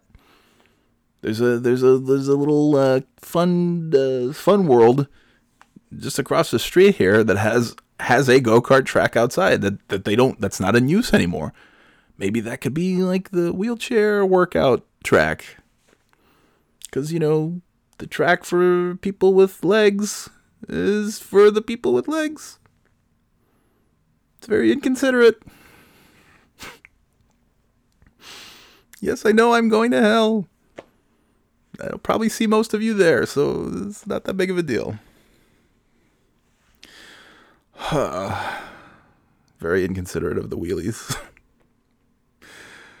Mr. Benedetto, my French teacher, back in high school, Mr. Benedetto, there was this kid who was in a wheelchair, and Benedetto would call.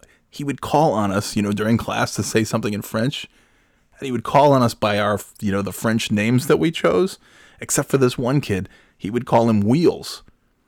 And then, and then there was this other, this this poor girl who was, you know, considerably overweight. And let's be honest, not like not the most attractive person on earth. Uh, and he would call her Venus de Milo. like he one day just randomly, uh, yeah, yeah, you, Venus de Milo. He sounded. This guy, he was crazy. And uh, yeah, he would he would call this kid Wheels uh, because this dude was previously not confined to a wheelchair, uh, and then as a child was in a horrible car accident, and then was confined to a wheelchair. Uh, which, look, I figure I'm. I've already pretty much sealed my fate with my my hot take on wheelchairs on the track. So why don't I just keep going? Uh, I'll be honest. I'm not gonna lie. Uh, that kid who was in a wheelchair used to be like a complete dick. Uh, when we were in elementary school, he made fun of me on the bus. He forcibly removed me from the swing set at school when we were kids. Like him and uh, some other jerky friend, like you know, tugged at my coat and like he.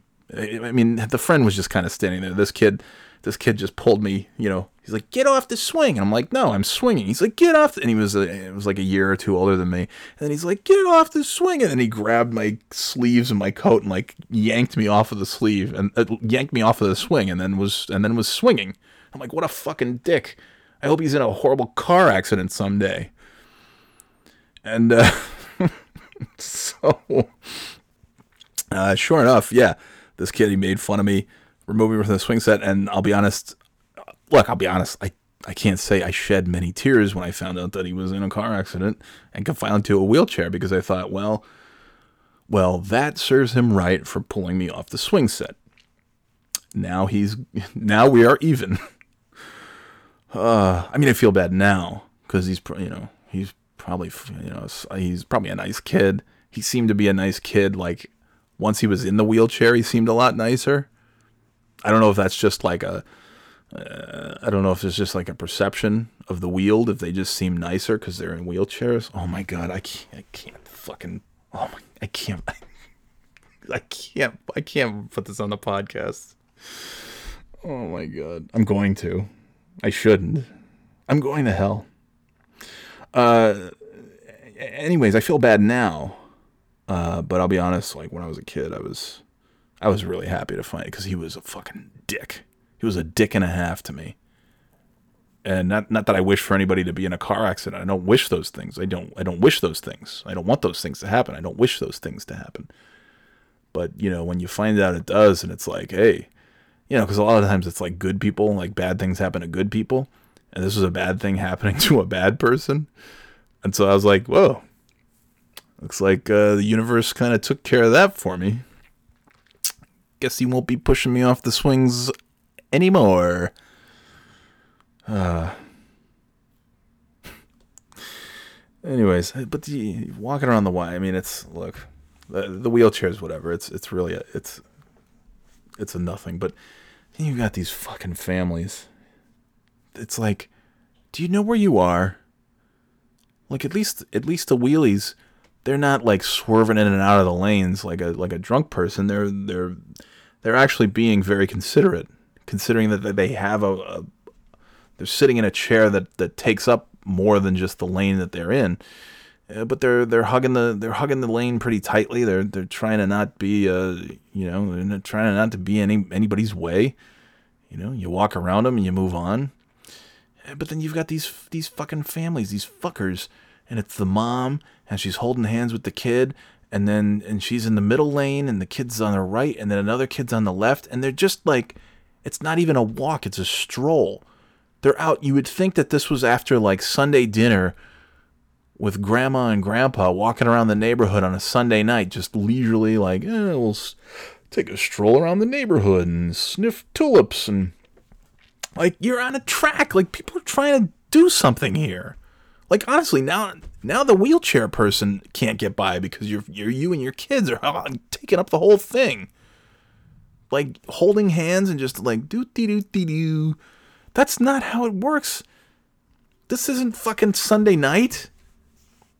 This isn't fucking hey. Oh, that was a delicious Thanksgiving dinner, family. Let's go have an autumn walk out in the neighborhood. Just a casual stroll through the leaves. They're in a track. People are running, jogging. They're like sprinting. Get the fuck out of here. You could go go out of the parking lot and walk around like that. Anywhere, literally anywhere. Go to the mall. That's mall stuff. Huh. So I started going in the morning this week. And then oddly enough, I, I, I go in the morning these last like three or four days. And uh, I mean, to no no surprise there, it's it's all senior citizens, it's the elderly. Um shockingly though, some of them are pretty hot. I'm not gonna lie, there's some there's some pretty hot octogenarians with this Y. And then I think I was telling Kimmy, I thought, boy, you know, if I really wanted out of this banking thing and this whole podcast business doesn't take off, I could certainly fund it by uh, by charging to uh, charging a hefty sum for old people to bang me. I think that I think that would be I don't know. I, I wouldn't mind being a being a hooker to the elderly. I think there's some I think there's some major profitability there. I don't care. Kim doesn't seem nuts about the idea. I don't know why. I thought, you know, this would be like, you know, maybe we get back to Norway sooner than we think. Try out some other countries. Go back, go to Paris. That'd be nice. And all I'd have to do is like sleep with ev- every uh, every senior citizen in town, and then we're set for life. College for the kids, the whole thing. It's great. Done. But alas, Kimmy's not on board. So, oh well. A fella can dream. Uh, so yeah, the elderly's there. It's it's it's nice. Like on the one hand, I think like ah, you know, these old geezers they're in here doing their little cute little aerobics workout, and then they're gonna leave. You know, they got their little white socks hiked up to their knees. Some of them have like dress slacks on with sneakers, shorts with you know the black dress socks, and sneakers. And uh, and then you know they're gonna finish this up, and then what are they gonna do? Who knows? Who cares? Who gives a shit? They've got the whole day. go probably gonna go home and just you know nap and watch TV, but that's that's a nice way to live. That's that's my dream day to just go home and nap and watch TV. That's all I ever want to do. Throw in the video games, man. Oh man, that's that's birthday boy heaven. That's Johnny boy heaven. Uh, yeah, it's these sweet old people, and they're nice little aerobics classes, and you know they're trying to cheat death for another ten minutes, and it's uh, you know it's nice, it's nice. I think if I had a if I if I if I were an instructor and if I had an aerobics class of some kind uh, for the elderly, it would be I would call like it would be called like running from the reaper or something like that. I think that would that would be a fitting name for these classes because you look around and you're watching these you're watching these old timers and uh, yeah, some of them that that race is about to come to an end. They're, they're running from the Reaper. They're about to they're about to cross the finish line very soon. Oh boy. So yeah, let's see. I've shit on the elderly, uh, dogs, people in wheelchairs. Yeah, I mean, it's a pretty, I've had a pretty full, pretty full podcast experience this this week. Oh man. Yeah. Uh, send all of your hate mail to birthdayboypodcast at gmail.com. Uh, and for those of you in the wheelchairs, uh, that's also birthdayboypodcast at gmail.com. Uh, there's no special uh, wheelchair accessible email address. oh my god. There's no way I can leave that in. Why not? Why why is that so much worse than anything else? Fuck it, leave it in. I don't care. oh my god. You know what's going to happen. I mean, I know what's going to happen. Like before the before the weekend is through, I'm going to get run over by a car and I will be I will be using uh, one of those Stephen Hawking voice things to do the podcast next week. Birthday Bot 3000 is going to be the full-time host of the podcast after this week's hot takes. Oh man. Uh, yeah, so send your hate mail to birthdayboypodcast at gmail.com and I'll be uh, if it's something really juicy, I'll read it on on next week's episode. oh man. I kid because I love. And uh, some of my best friends are in wheelchairs. Kim was once in a wheelchair, actually, after she gave birth those two times. So, come on.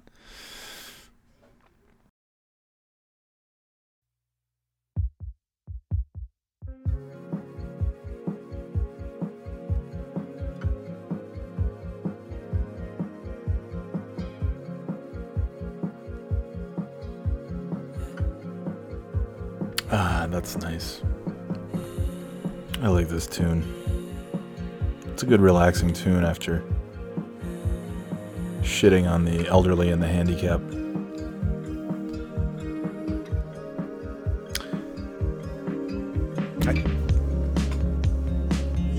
I, don't know. I'm not even going to. I, nah. I was going to remind you that this is a comedy podcast, but fuck that. If you don't know, fuck you. Fuck yourself. Fuck you and the wheelchair you rode in on.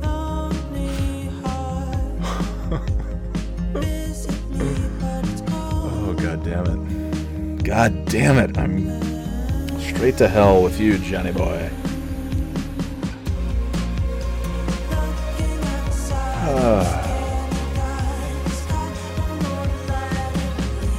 Let's cut this music. Cut it. Oh, there we go. Anyways, that's it. That's it. That's enough for today. I've done enough damage for one week. I feel like I had more. I always have more. Gosh, I just see. I used my notebook, my birthday boy podcast notebook, as a prop when I was making fun of that asshole in the hospital, and now I lost where I, you know, where I write down, where I write down all my Oh, forget it. I'm never to write down all my episode ideas, my notes. Well, I have gotten to a lot. There's a lot of stuff that's crossed off. Just all throughout the the weeks here. Sounding board theater. Yeah, Binky Sears. Haven't done Fritzy in a while. I'm not to do it today. But I, I think it's uh, soon enough, it'll be time for old Fritzy to come back here on the podcast. Oh man, yeah, we've covered it all. Uh, we've covered it all for the week. There's just there's too much, too much. There's too much to say, and there's very little time to say it in. But uh, boy, and look at this! I've got nine percent of my battery left. Holy shit! This is this has been one efficient podcast. My goodness gracious, one efficient little podcast. And I'm about to I'm about to leave you, and I've got uh, I've got a Cliffy call coming up, and yeah, Grandpa Cliff. We have not heard from Grandpa Cliff. I think Grandpa Cliff has. We've only heard from Grandpa Cliff once on the uh, on the show here, and it's funny because Grandpa Cliff was the first, like the original, like the first five or six Cliffy calls was all Grandpa Cliff, and Grandpa Cliff sounded one way. It was okay. It was funny because I hadn't done any of the other characters, or excuse me, the other characters hadn't called Cliffy. But uh, Grandpa Cliff called today, and he sounds a little bit different, but it's explained. I think it's explained pretty, pretty, pretty reasonably on the call. I think Grandpa Cliff explains why he sounds different than he did a year ago. And uh, yeah, Grandpa Cliff's got uh, got a major. This is a big one. This is a major announcement that Grandpa Cliff has for Cliff regarding Grandma Cliff. It's it's extraordinary. Huge, huge announcement coming from Grandpa Cliff. So you're wanna gonna yeah you're wanna gonna. God damn! Have I ever spoken the English language before? Do I have the ability to get a sentence out of my mouth without you know tongue tied city? You're gonna you wanna gonna you're going to want to listen. Not that I not that you need me to tell you to listen. You're already listening. You're probably going to follow through and check out the uh, the Cliffy call at the end. Uh, is that it? Is that all? That's all. 9% of my battery left. All right. Yeah, fuck. Major efficient. Ah, major efficiency. Uh-oh. I'm running out of battery percentages. I think I think that means it's definitely time to go. I know I had other things to talk about, things I didn't write down. It's just it's too much. It's too much. But I've given you a lot. I think I've given you a lot this week. Um, and for some of you, you uh, have already tuned out and you're never coming back. Well, that's okay. Go fuck yourself. Uh, so that's gonna do it. Uh, please, please continue to uh, to write to the inbox birthdayboypodcast at gmail.com. That's birthdayboypodcast at gmail.com. And uh, if you if you uh, if you could, you know, go on the uh, the iTunes, like or whatever you not like, uh, give a five star thing, and uh, you know, leave a review. Come on, do it. Fucking do it. Uh, yeah, we're on uh, we're on iTunes, we're on Spotify, the Google Podcast thing. You can get us if you use Google Podcasts, you know, like on an Android phone or something like that. That's it, right? We're done. Okay. Uh, remember, positivity doesn't doesn't pay off. It's just it doesn't work. It's not working. It's never going to work. Don't you know? Enough. Enough with the positivity. Uh, but uh, but kindness matters. Uh, hopefully, you wheelchair people are listening to that, and you can you know take a note. Kindness matters. You know, like like maybe when you wanna go out for a little roll and uh, you think, hey, I'll go use the track where people are trying to run and walk, and, and maybe you'll say, ah, that's maybe not such a great idea. Maybe that's uh, eh, maybe that's a little inconsiderate. You know, that kind of kindness. That matters. Oh, baby. All right, that's it. Thanks for listening. You're the best. And I love you. I really do. All of you. No matter which limbs are or aren't working, I just love you to death. Okay, that's it. Have a great week. Talk to you next week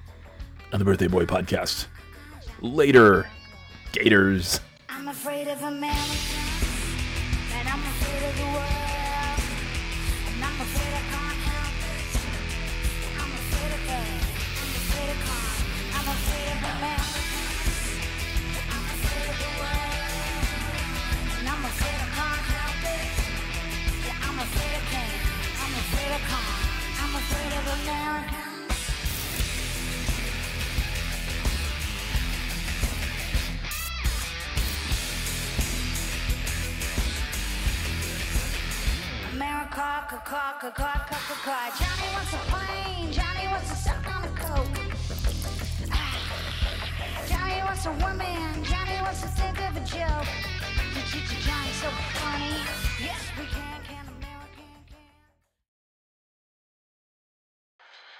Cliffy. Cliffy, hello, Cliff. Cliff, this is your grandpa, Cliff, Cliff. Cliffy, it's your grandpa, Cliff. Give me a call, Cliff. Yes, I know, Cliffy. You're probably wondering, where have I been this whole time? Because the last time you had a phone call or some sort of message from your grandpa, Cliff, he sounded a little more like this. Well, that was before I came down with this uh, cold that I seem to have developed perhaps permanently, and I think this is what I'm going to sound like from now on. Uh, I've decided. I think that my previous voice didn't test as well with the audience, so now I'm going to sound like this. You know, because I'm your grandfather, of course, Cliff. Yes, Cliffy, I know I sound a lot like your grandmother, but let's be honest.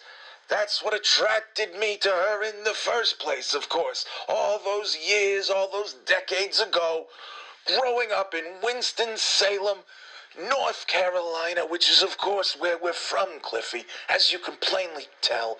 Just open your ears, and it's no real surprise, Cliffy boy, that your grandpa Cliff and your grandma Cliff are from Winston-Salem. It's, it's obvious, it's evident. Cliffy, yes, I know we sound a lot alike, but that's, like I said, that's what attracted me to her in the first place, was the beautiful melodious tones coming out of, coming out of her mouth, and she felt the same way about me, Cliffy boy. And of course, as you know, we Womack men, we wear, we marry Womack women, and they don't just take our last names, Cliffy boy, they take the first name too. So that's why your Grandma Cliff is your Grandma Cliff. And of course, Womacks name their sons Cliff. You know that, Cliff, because your name's Cliff, Cliff, and my name's Cliff, Cliff. Not Cliff, Cliff, Cliff, comma, Cliff. Uh, what are you, an idiot? Do you think you think your name's Cliff, Cliff? I mean, maybe maybe that's a new way to go. Maybe that's a new maybe that's a new approach, Cliffy boy. Maybe we name a it's a name so nice. Our sons are so nice we named them twice. Cliff Cliff. And then I would call you and say, Cliff Cliff, it's your grandpa Cliff Cliff Cliff Cliff. Give me a call back, Cliff Cliff. It's your Cliff Cliff, it's your grandpa Cliff Cliff Cliff Cliff. Call me back, Cliff Cliff. Hey, I like the sound of that, Cliff Cliff. Maybe that's the middle name from now on for us Womack men. We know we don't just name our sons Cliff, but their middle names can be Cliff too. I like the sound of that, Cliff Cliff. Anyways, Cliff, it's me, it's your grandpa Cliff Cliff. And maybe some days, maybe someday soon I'll be your grandpa Cliff Cliff Cliff. And you'll be Cliff Cliff, and I'll say, hey, Cliff Cliff, it's Grandpa Cliff Cliff Cliff Cliff. Wouldn't that be nice and not in any way confusing, Cliff? In any event, Cliffy boy, I wanted to call to tell you, why don't you call your grandfather back? I've been calling you all this time, of course. None of my voicemails get played uh, on any kind of podcast or anything, any any kind of thing like that, but that's okay, Cliff. It's been a long time. I was the first, as you recall. I was the first Womack family member to call you around this time last year, Cliff. And you never called me back, Cliffy. I had so much to discuss with you, but now I've got something bigger and more unbelievable to discuss, and frankly, I can't believe it. Frankly, I'm I'm astounded and a little bit shocked. Cliffy, your grandmother came home from her recent vacation overseas in Norway. And Cliffy, wouldn't you know, she had quite the surprise for me. She came home and told me that at the age of 97 and a half years old, your grandmother, believe it or not, Cliff, she's pregnant. Can you believe such a thing? She's pregnant. You know what that means, don't you, Cliff? I was, I was, I was, I was blindsided. I was stunned. I was shocked, Cliffy boy. But you know, uh, you know what that means. It means my boys can swim, Cliffy boy. Us Womacks, we don't just name our sons Cliff. We don't just, we don't just name our wives Cliff. We also have super duper sperm, Cliffy boy. Our boys can, our little cliffs, all the little cliffs, you know, sw- swimming around in my nutsack.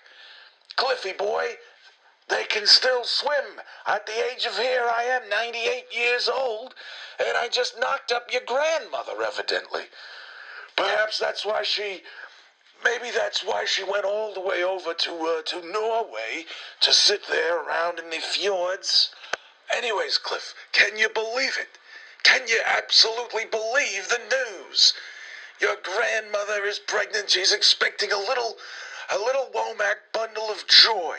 I can't wait to see my, my beautiful baby. Maybe that's a new, there's a new butter boy in the family, Cliffy. Of course, you're the original butter boy. We all know that. You like the butter. You like to stick the butter in the places. We all know that, Cliffy. You're the only butter boy for me, little butter boy. But, uh, you know, perhaps this new bundle of joy will be a, a second coming of sorts, a second butter boy coming. He'll be like the, uh, the butter boy Christ child, the butter boy Messiah Cliffy. Do you know what I'm saying? Do you understand?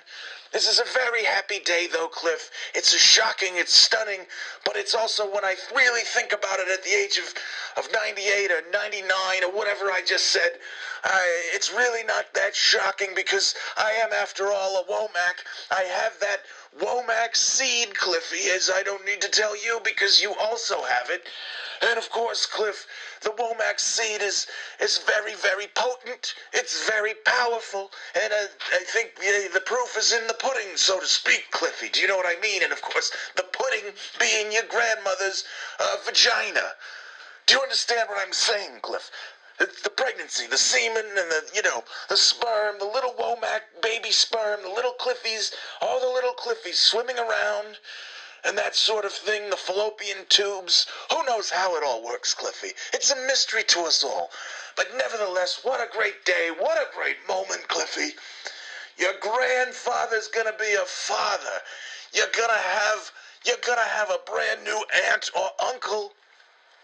Perhaps this will be a new Uncle Cliff, as if you don't have enough already. Perhaps a new Auntie Cliff. Maybe, maybe this will be the first child to take on the name Cliff Cliff. What do you think about Cliff Cliff Cliff? Grandpa Cliff, Grandma Cliff, Baby Cliff Cliff, your Uncle Cliff Cliff, or your Auntie Cliff Cliff, and you're the, you're the new nephew. You're gonna be a nephew, Cliff. You're gonna be a nephew, Cliffy. That's unbelievable. Okay, Cliffy, why don't you call me back? We'll talk more about my semen. We'll talk more about the Womack sperm. We'll talk more about your pregnant 97 year old grandmother who just came back from Norway and had a spectacular time. And she got pregnant by my super sperm. What a shocking and delightful surprise. I'm going to be a father, Cliff. A 98 year old father.